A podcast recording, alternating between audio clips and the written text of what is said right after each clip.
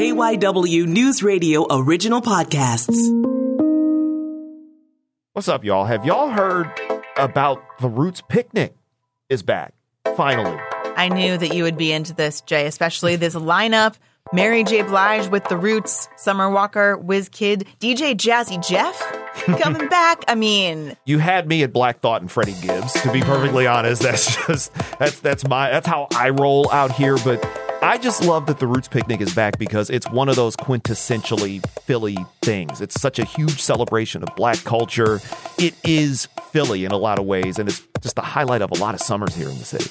Podcasting is actually a big part of the Roots Picnic. Like Absolutely. They have a podcast lineup this year, but Yeah. they were doing that before Bonnaroo started. Like that's been a big part of the Roots Picnic over the last couple of years. I think it's awesome. yeah, they got Questlove doing his live podcast during that weekend. You know, someday that could be a dream goal of the Jawncast Let's to get get on the Roots Picnic stage. Sure. Got to get us in there. My friend Jemele Hill's going to be a part of this. Like, it's a lot of really cool stuff happening June 4th and 5th out at the Mann. By the way, I'm Jay Scott Smith, I'm Sabrina Boyd Surka. I'm Brian Seltzer. and this is the Jawncast. And just as much as the Roots Picnic is an incredible celebration of black culture, you can also celebrate black culture because we are in the midst of Black History Month, as well as support black owned businesses right now on the Sisterhood Sit In Trolley Tour. We're going to talk more about that with Racquel Williams, KYW News Radio's community impact reporter later on. But another Black History Month event that's happening today, pretty much as we speak, Dr. Bernice King, the youngest daughter of Dr. Martin Luther King Jr., is speaking at a West Chester school event this afternoon. How cool must that be as a student to be able to say that I heard from Dr. Bernice King? It is virtual, but still, that's a really cool event and a really great way to show these kids who obviously didn't live through Dr. Martin Luther King's time. They see pictures in old history books and think, oh, that's all in the past. But this is a great way to show that Dr. King's work is still very much alive, still very current, still very important. Dawn Matter is moderating this. She's the director of equity and assessment for the West Chester Area School District. She explained what her goals were for this talk. for us to just start having really honest conversations and how do we really come together in spite of our differences and things being so divided in order to just have a great moderated conversation to bridge the gap to help us become more united rather than divided. It's about humanizing and putting a face to the movement because we've lost so many members of the movement, whether it was back then, obviously, to the deaths of men like Martin Luther King and, and Malcolm X and Medgar Evers, all the way to having just lost John Lewis and C.T. Vivian, even over the last couple of years. To have someone who is that close to the movement, a child of it, such as Dr. Bernice King, that's simply amazing.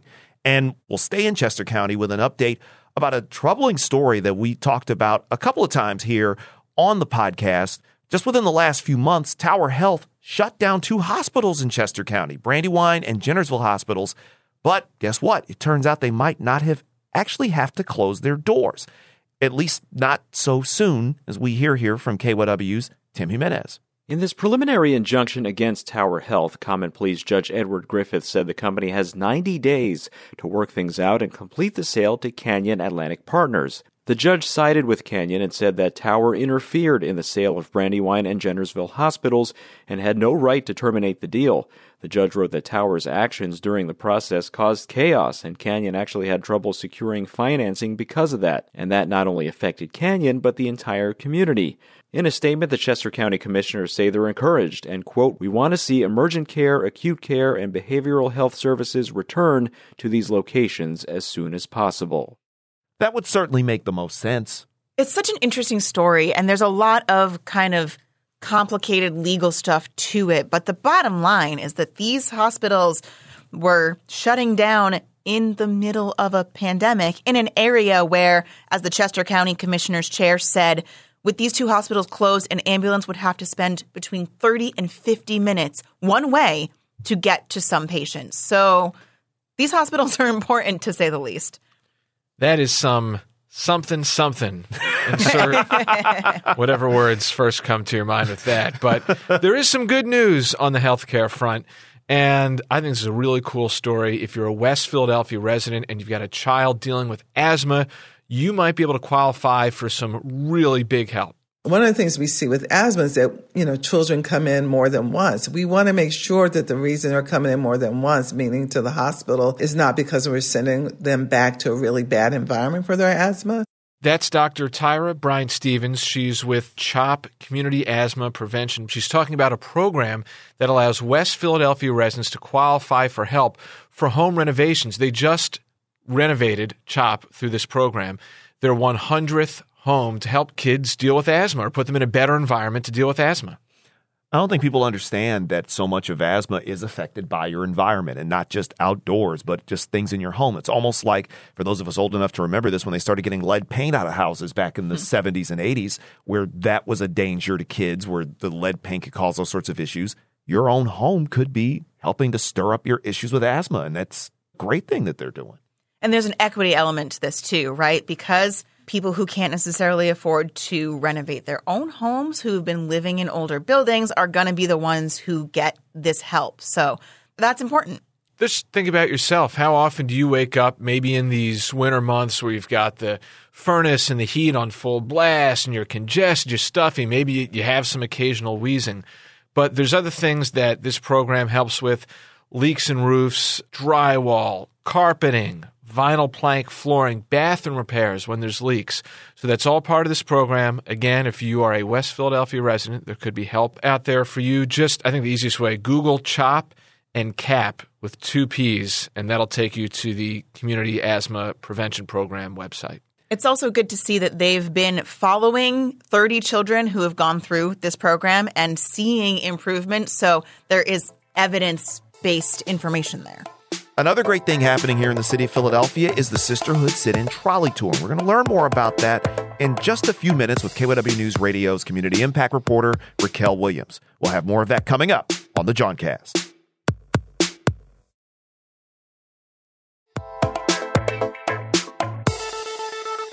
I'm Jay.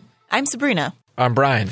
And this is the Jawncast. And today's February 15th, which means we are past the halfway point of the 28 Days of Black History Month and you're looking for a way to learn more and support black businesses here in the city of Philadelphia, well, our community impact reporter Racquel Williams has the perfect opportunity for you the Sisterhood Sit In Trolley Tour. Racquel joins us now. Racquel, what's this tour about?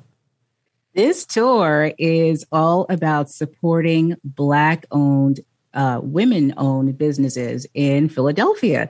And I think it's a great idea. Uh, it's a collection of about four or five businesses, and you pay one price, you get on the trolley, and the trolley takes you around to the different uh, businesses. You spend about 15 minutes at each one, and uh, you can, you know, hang out there and make your purchases and talk to the owners and hear their stories. And it's just a great way to support um, these businesses. It's run by Jeannine Cook. Now, she's a shopkeeper at Harriet's Bookshop. Here's how she has described what this tour is a series of different amazing, wonderful, beautiful Philadelphia women surprisingly will do lead your tour and they will share what makes Philly the city of sisterly love for them. They'll tell their Philly story.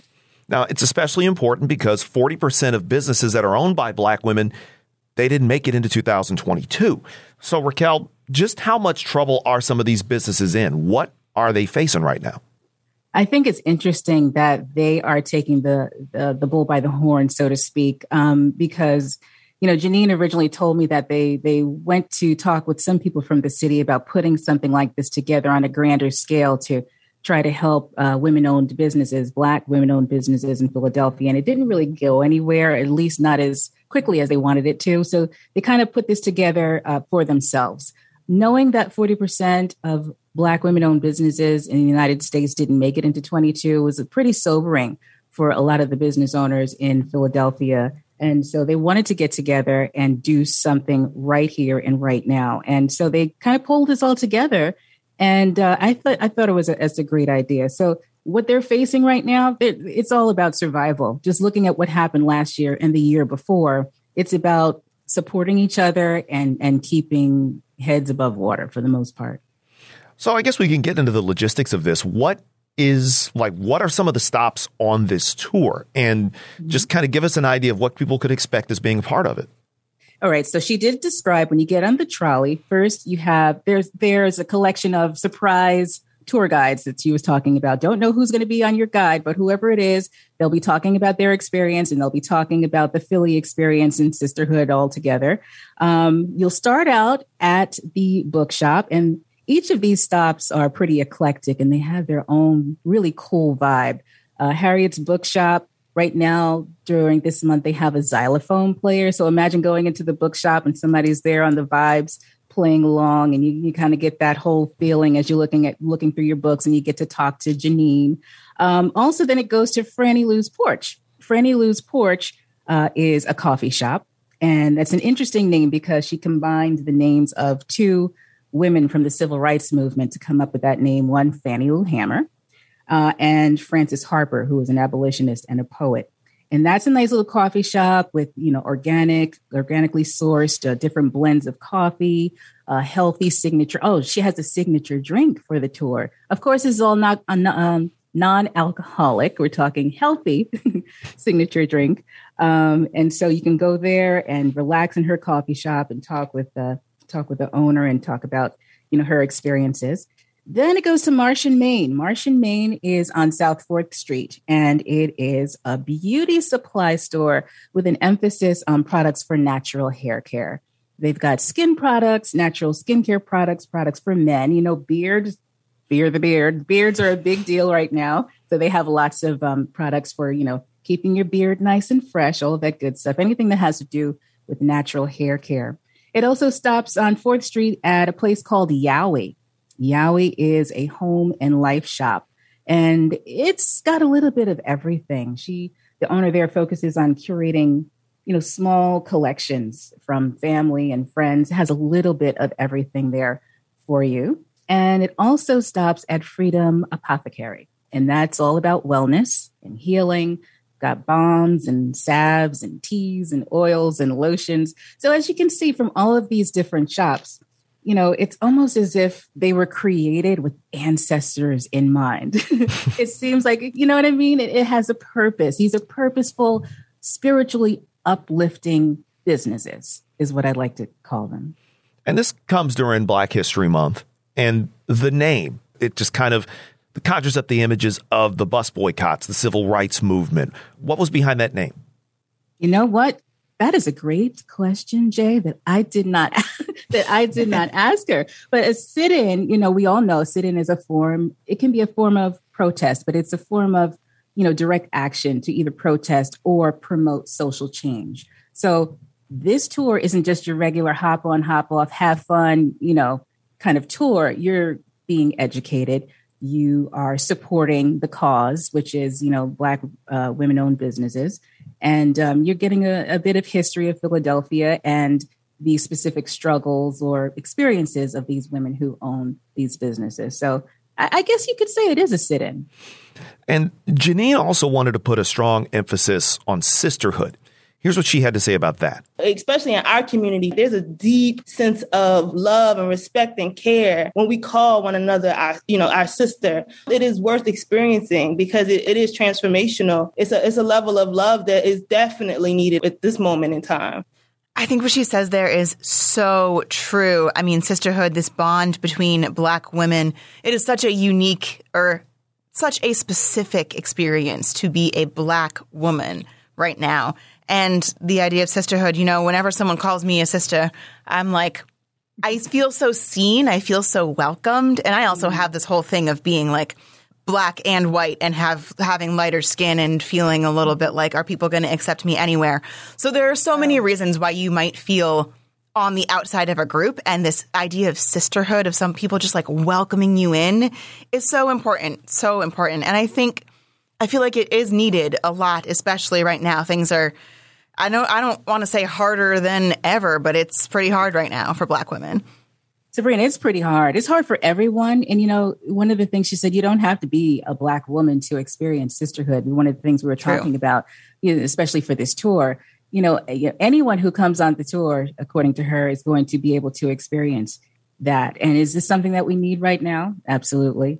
Uh, are we all struggling? Absolutely. And it's important what we tend to do with each other uh, as Black women and women in general. Um, we check in with each other, and it's okay to check in. And this is another way to check in. When a hand is reached, you know, we are our sister's keepers. You know, um, when that hand is reached out, you reach back and check in with your sister and talk about what's going on. It's okay to do that. We are all struggling. And this is just an, another way of embracing sisterhood because you're, you know, supporting Black women owned businesses and, and learning about the struggles.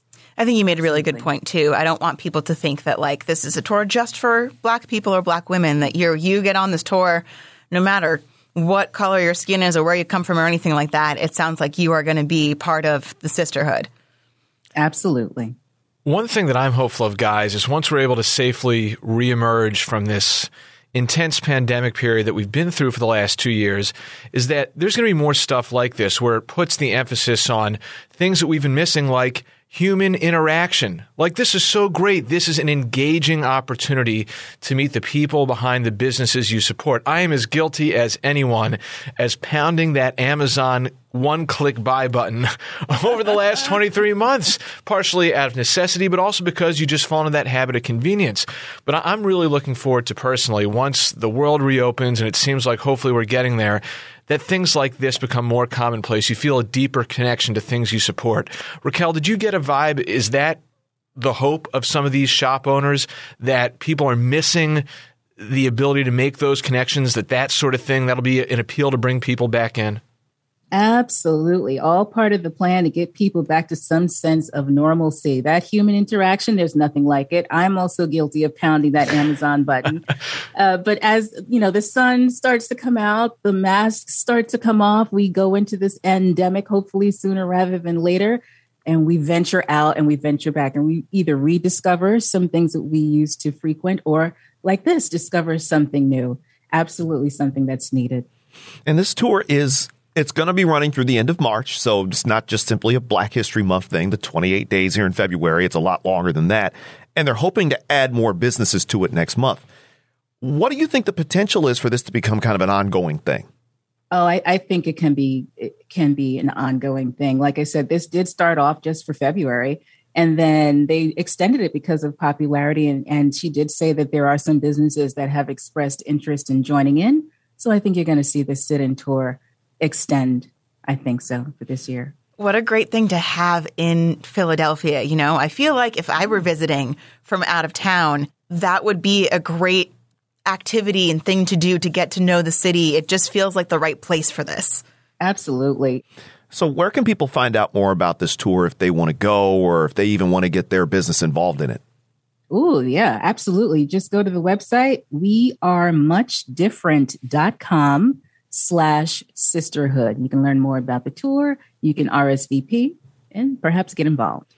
We are muchdifferent.com. If nothing else, that is a very quintessentially black name for a website. I, I can respect that. We are we are muchdifferent.com. And and Racquel, there's always something different when you come on here.